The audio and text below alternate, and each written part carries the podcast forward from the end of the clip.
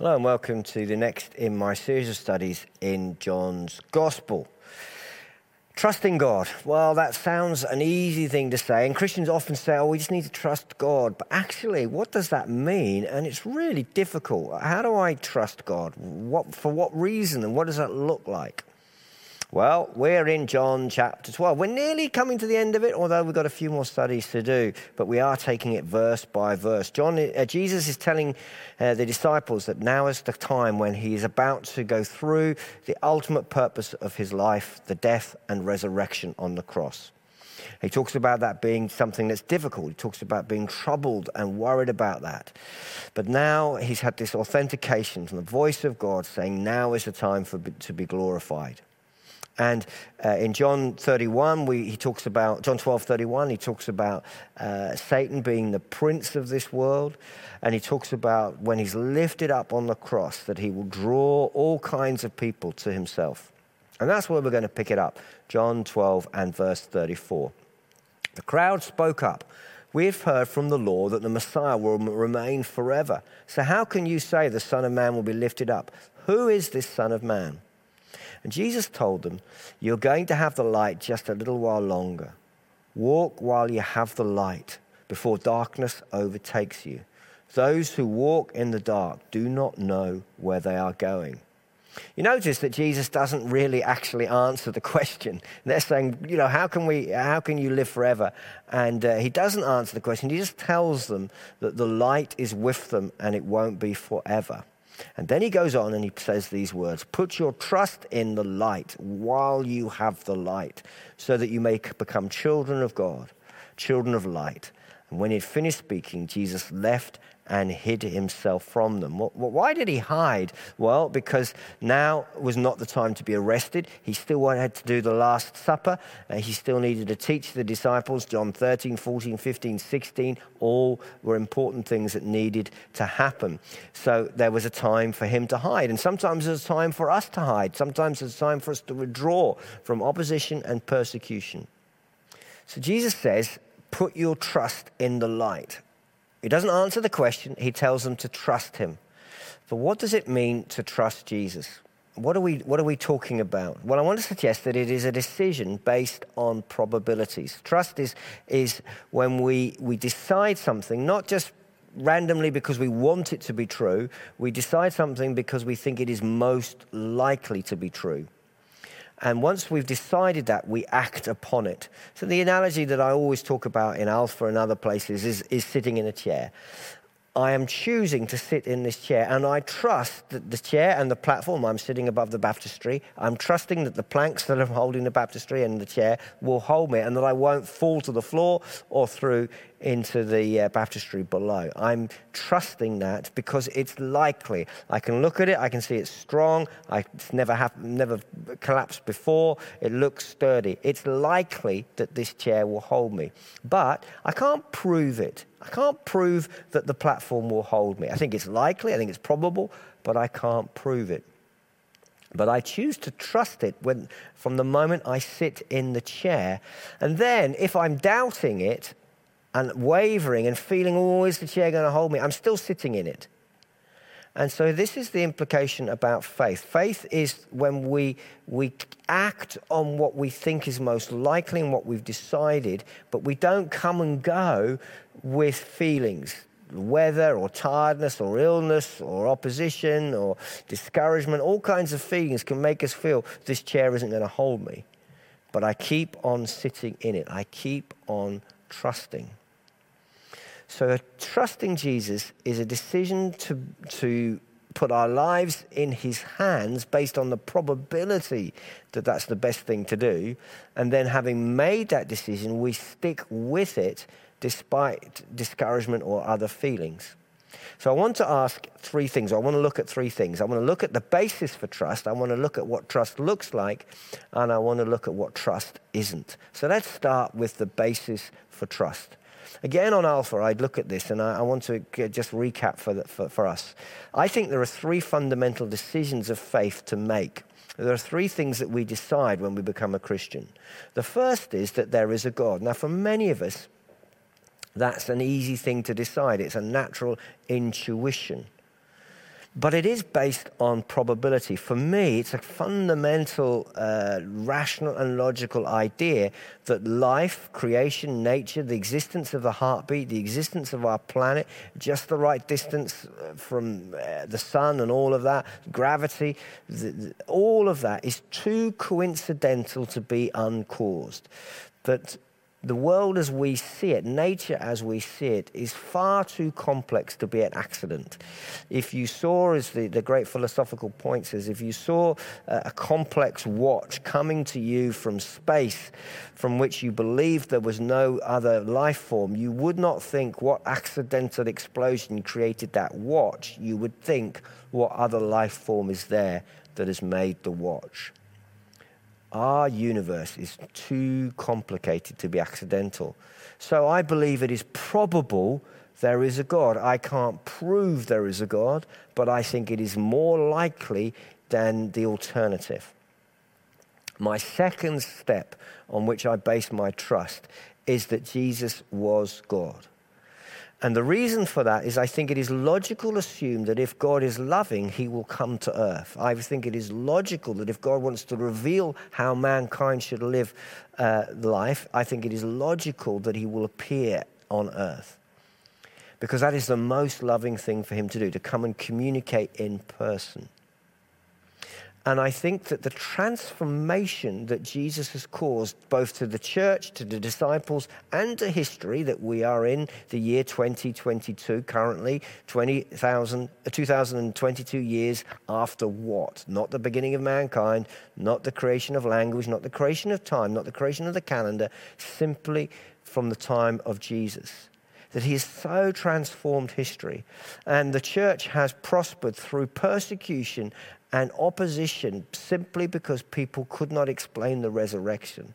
That all of that leads me to believe that if I'm looking for God on earth, the most probable person is Jesus, a man of peace, a man of love, a man of gentleness, a man of compassion, a man who challenged power and authority and injustice.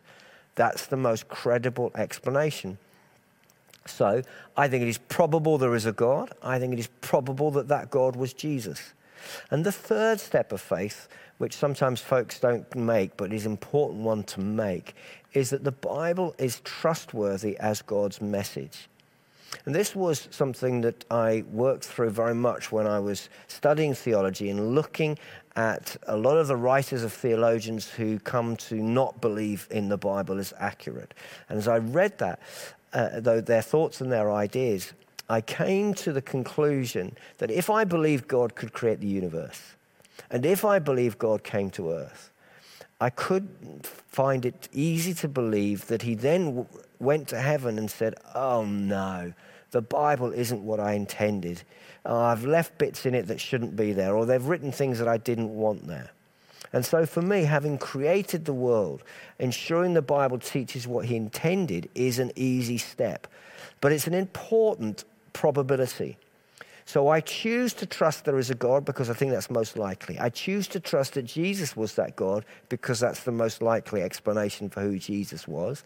And I true, choose to trust the Bible as the authoritative explanation and message of God.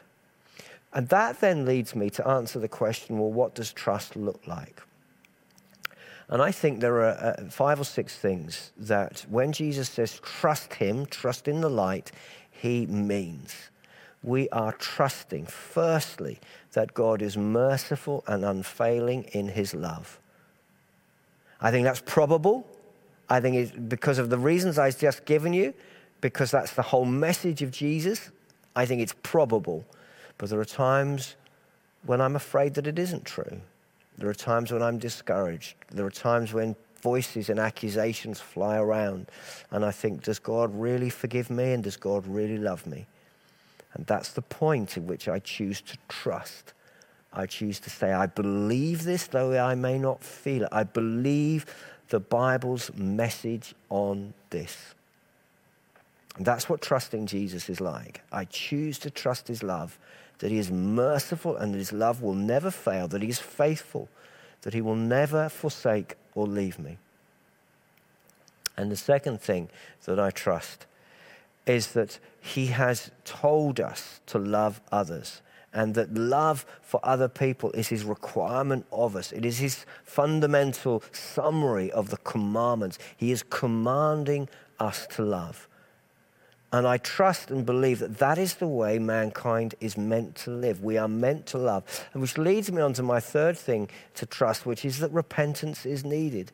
And I trust the Bible when it tells me to repent, and not to trust in my own strength and my own goodness and my own salvation, but to trust in the need to say sorry, the trust in the need to confess and to say to God, I've done wrong.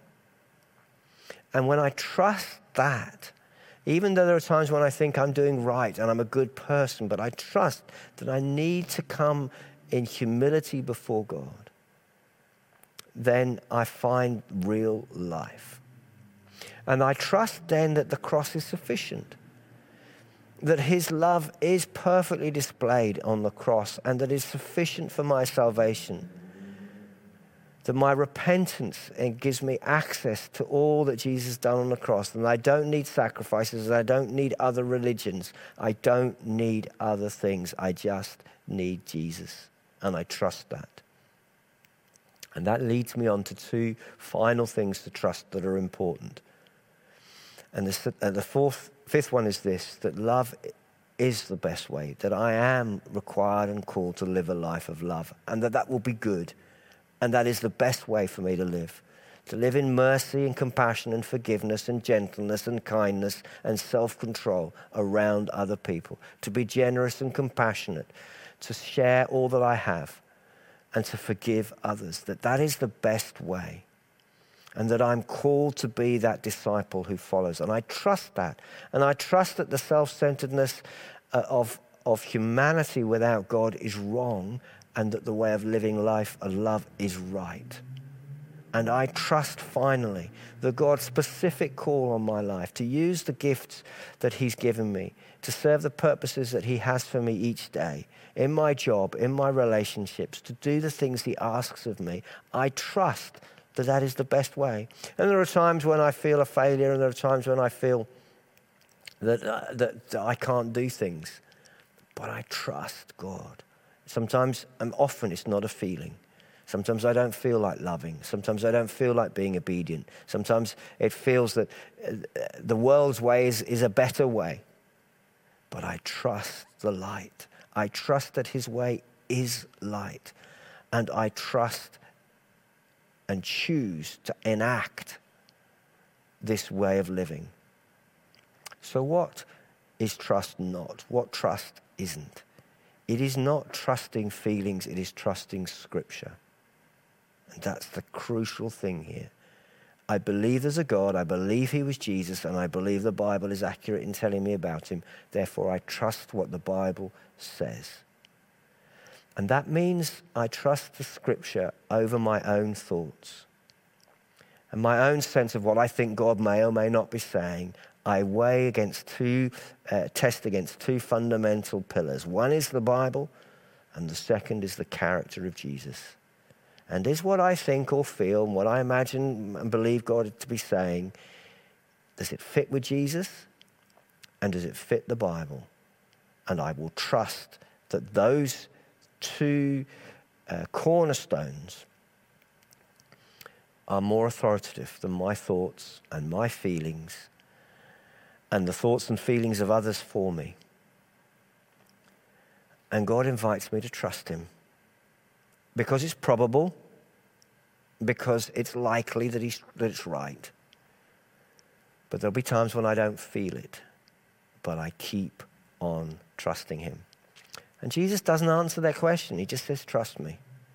And there'll be questions that Jesus doesn't answer for us. And He says, I just want you to trust me. We don't, you don't know why this has happened. You don't know what's going to happen. But I want you to trust me. I want you to trust my love, and I want you to trust my purposes for you. And God invites us to trust Him. So, our questions for reflection where do we need to trust Jesus? Where do I need to trust Him?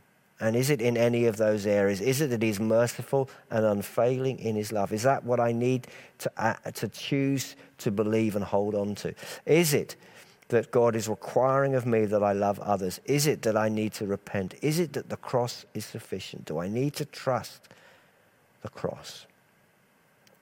Do I need to trust that his way of living is the best and that his specific calling on my life is good? Let's pray together. Lord, help us to trust you.